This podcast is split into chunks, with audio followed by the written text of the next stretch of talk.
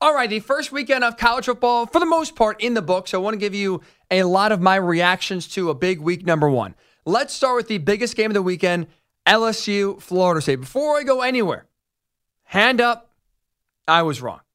I was dead wrong. The last time I talked to you, I said the F in Florida State stood for fraudulent. Calling them out, thinking they are way overrated, and it was not even going to be a game against LSU. And I was right in the sense that it wasn't going to be a game, just the wrong team got blown out. So the only frauds that were on the field uh, Sunday night in Orlando were Brian Kelly, were the Tigers' offensive line, was the entire team for the most part in the second half, the receivers who could not catch COVID in a super spreader event, and me. Those are the frauds from the first week of college football. I am absolutely part of that group for believing in LSU. But I want to start with LSU first coming out of that game because I think there's still a lot more here, and still this is more about the Tigers than it is the Seminoles. Look, this is a loss where I think at the end of the year, if Brian Kelly gets fired, we are looking at this loss right here. September 3rd in Orlando as a reason why Brian Kelly lost his job after just two years in Baton Rouge. You cannot have that sort of egg laid on a big time game in year two, right? Look, this was supposed to be the year. They had the hype, they had the talent. This was truly a national title season where you can actually believe if you're LSU for the first time since 2019, this is a legit team that could go make a run and win a national title. And instead, in the first game, in the first test, and what really should be a big year two for Brian Kelly, you come out sloppy. You totally no show in the second half. You quit you get dominated on the line of scrimmage. You're able to move the ball up and down the field, especially in the first half a ton. And then as soon as you get down to the red zone, you just completely lay an egg. You spit the bed. You, you, you can't score. You can't get a yard. You can't get any sort of push. And then after the game, Brian Kelly comes out and says, Yeah, we read our press clippings. We were, we thought we were better than we actually are. Brian, what are you doing, man? What are you doing? That is how you get fired overlooking your opponent, think it's gonna you're just gonna throw your jock strap on the field and that's how you're gonna get a top 10 win in a hostile environment? Look, I disrespected Florida State. I'm also not getting paid $10 million to coach LSU. You are paid to get this team ready to play. And after the game, you basically admit this team was not ready to play in a massive year with big time expectations. There's not a lot of patience on the Bayou.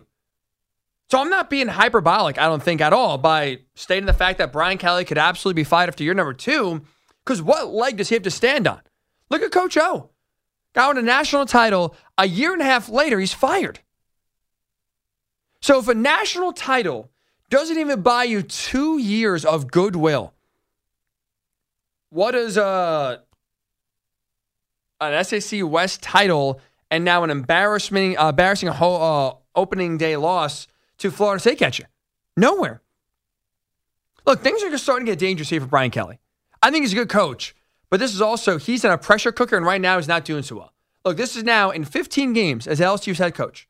The third time the Tigers have lost by at least 20 points, and they even add more embarrassment onto that, a fourth loss to five-win Texas A&M that eliminated them any hope of making the college football playoff last year before they played Georgia in the SEC title game you lost by 15 too.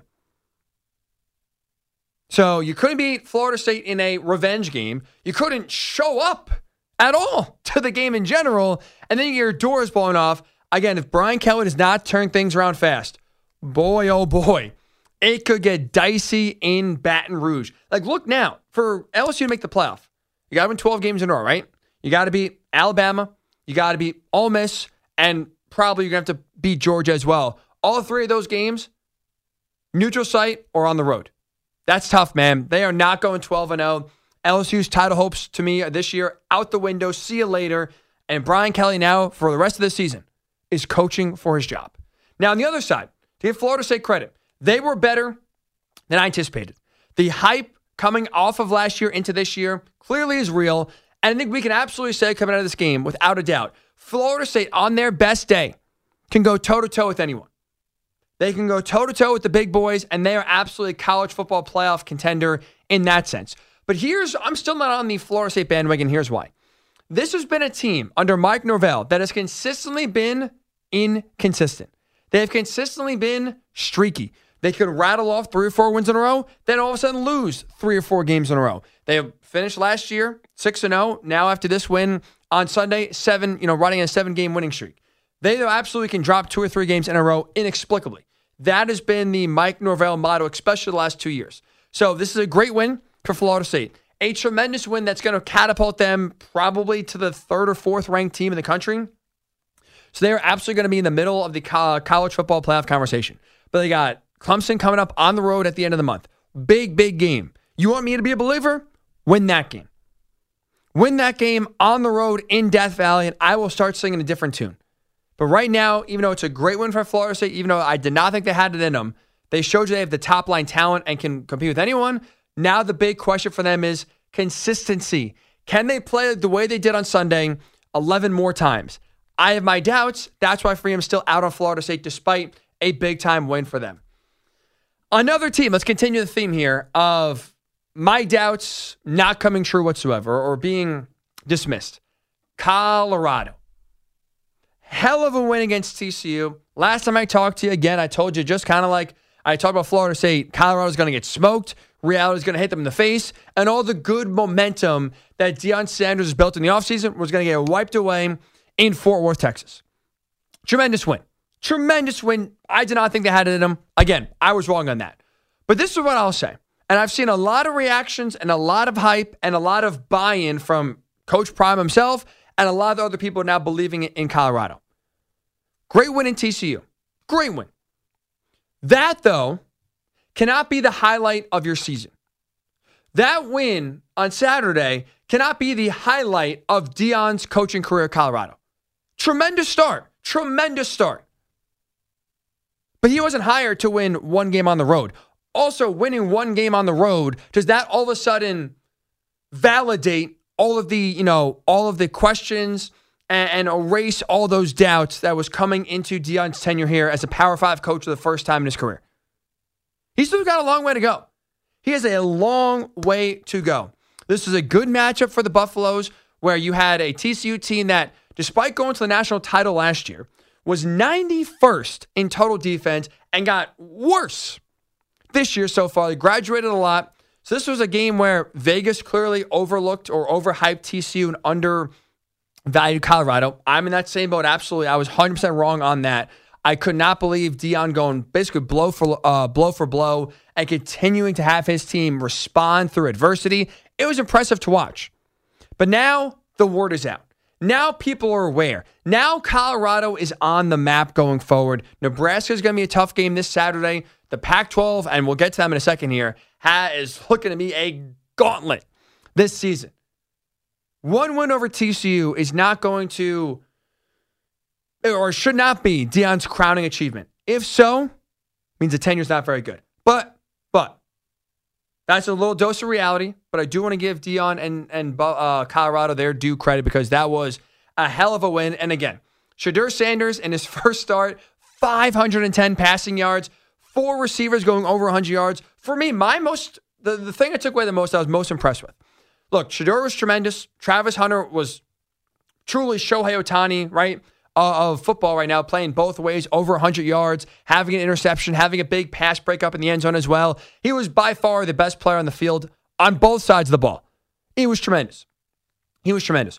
But my biggest impression with Colorado was the cohesiveness, especially in offense they played with. Like you, you look right, we heard a lot this offseason, all about Deion bringing his his luggage and his Louis and all these transfers coming in all these new faces coming in. You hired Sean Lewis from Kent State uh, to be your offense coordinator. You had so new offense coordinator, new quarterback, all these new receivers come from everywhere. You turned the entire roster over and you you brought pieces from all across the country. That is really hard to do to have all those moving pieces, all those new faces, a brand new system, trying to implement a new culture, and then have it all by week number one humming. To Deion's credit and Colorado's credit, they were flawless on offense. I was blown away. Again, it's not easy to do. What they achieved was so hard to do to have everyone on the same page, execute, execute, execute week number one. Like that was one of my big takeaways from the overall weekend in college football, and that's been the case now for a while, and we'll see it in the NFL when they kick off this week too. The first game is always sloppy.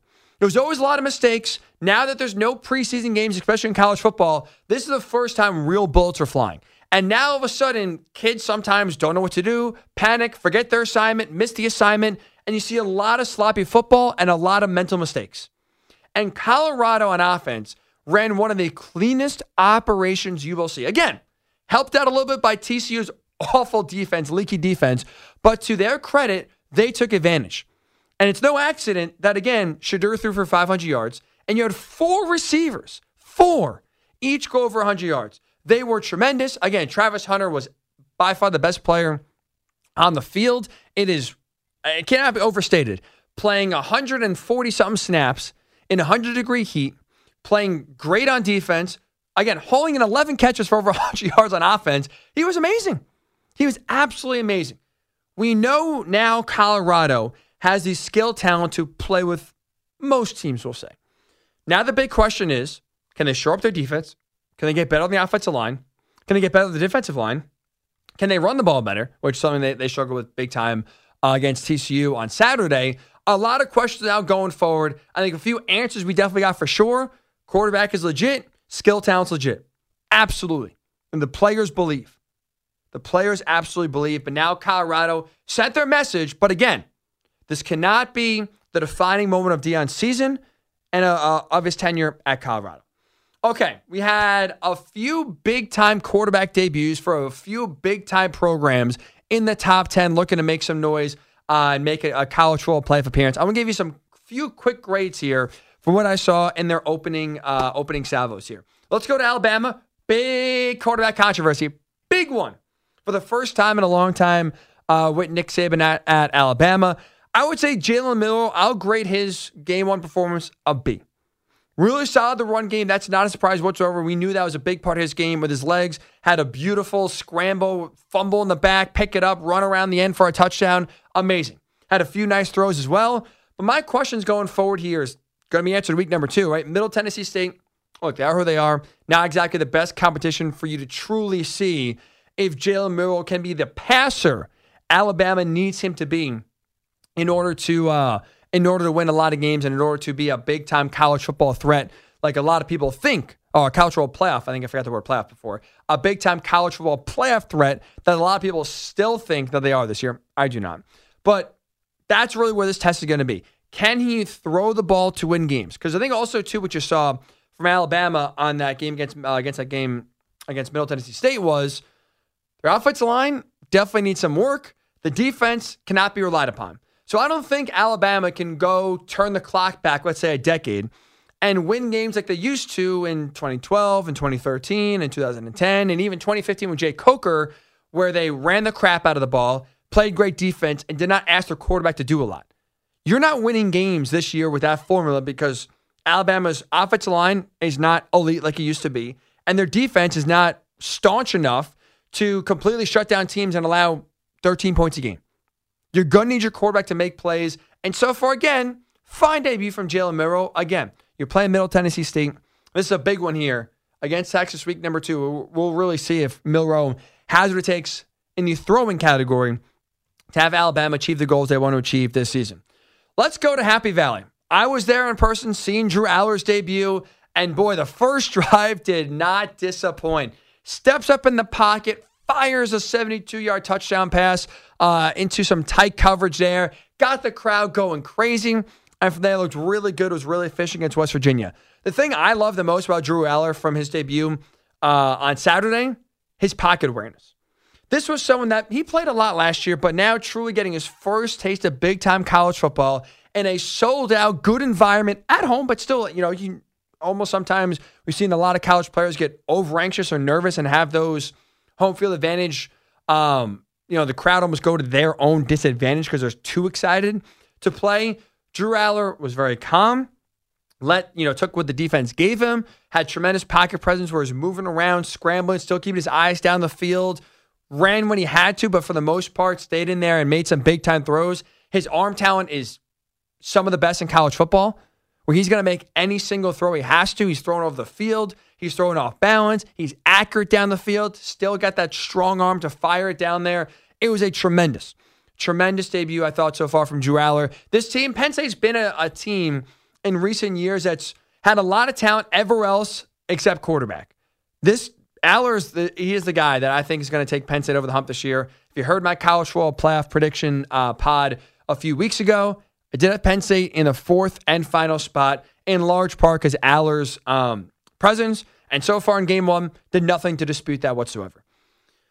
Let's go in the uh, stay in the conference, but go to another quarterback that did not have as strong a debut as Penn State's quarterback, and that's Ohio State and Kyle McCord. This is my lowest grade. I have five, four, four quarterbacks are going to hit here. Kyle McCord got. I'll give him a C plus. I don't know if I gave. By the way, uh, Drew Allar was great. If I didn't, I missed it. My apologies. A. A for Drew Allar. B for Jalen Milroe. C plus for Kyle McCord. It was a rough one. Indiana stinks. Let's just also talk about that. Indiana is not a good team, especially they are not a good defense. And so it's concerning, especially when you talk about decision making from Kyle McCord. That was by far his weakness. By far, that I thought the worst uh, part of his outing on Saturday was his decision making. He threw a lot of balls in traffic. He got very lucky that he only had one interception.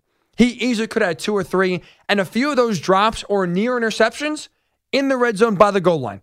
You have to, have to, this year more than ever, protect the ball. You cannot be giving away points and possessions by just throwing the ball carelessly up to Marvin Harrison Jr. or Cade Stover or any other receiver, running back, tight end you have. Ohio State is loaded. But right now, McCord has to make better decisions going forward here. And that was one area that he really struggled in a lot. That was concerning. Also, too, what was concerning, not quarterback related for Ohio State, their run game.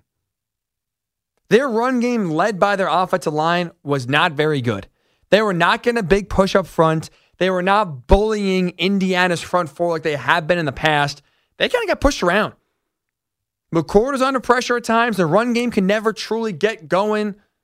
The overall, the statue they ran for like 150 yards, so I think it looks better than actually if you watch the game how it played out. Ohio State, look, you can have all the receivers, all the running backs, all the tight ends you want. Here's the reality in college football and really football overall. If you don't have an offensive line that can block and you don't have a quarterback that can make the throws, it doesn't matter. It doesn't matter who your quarterback is. It doesn't matter who your receivers are. It doesn't matter who your running back is. It doesn't matter what defense you have. If you cannot protect and you cannot have a quarterback that makes good decisions, you are not going to win. And for me, coming out of that game against Indiana, that to me validated why going into the season I had Ohio State as the third best team in the Big Ten, and that showed right there. Because they by far, out of Michigan, Penn State, Ohio State, the Buckeyes, without a doubt, have the worst quarterback. And now in a quarterback driven sport, you have the worst quarterback. You, for the most part, are going to be the worst team out of the teams we're talking about here. Uh, Penn State showed on Saturday again against a West Virginia team that's not very good, but they took care of business. Michigan took care of business as well. And JJ McCarthy looked very sharp. Ohio State was the one team that struggled. And it's not a coincidence that the one team that struggled out of the three big ones in the Big Ten was on with the worst quarterback situation. I don't think McCord did anything to end this quarterback battle. And I don't think he did much to inspire confidence for Ryan Day in a few weeks when they go to South Bend that they got the guy and they have the offense that's going to put up 50 plus points that they're used to uh, a game. Big, big, big concern with Ohio State and with Kyle McCord coming out of that opener at Indiana. I get it. Tough road conference to start the season. But nonetheless, that's a defense you should have had your way with, and they did not. They did not. And that was exactly the big reason was decision making by McCord but overall, that offense too, I thought was a little, um, little underwhelming to say the least. All right, and finally, fourth quarterback making his you know debut for a new team. Let's say that was a that's a big one. That Had a big time um, start. DJ Uiagalelei, the best grade, A plus. He was tremendous because for everything that he wasn't at Clemson, good decision maker, confident in the pocket, reading defenses, making the right decisions all the knocks against him at Clemson was reversed and turned into strengths in his first game at Oregon State on Sunday. Now, again, it's San Jose State, and the pockets were clean as could be. But DJ looked confident. He was efficient. He was accurate. He was decisive. We know he has a big arm, but he used all that big arm uh, along with all the other traits I just talked about and was clean, was dominant. I mean, 20 of 25 239 yards, five total touchdowns, zero turnovers.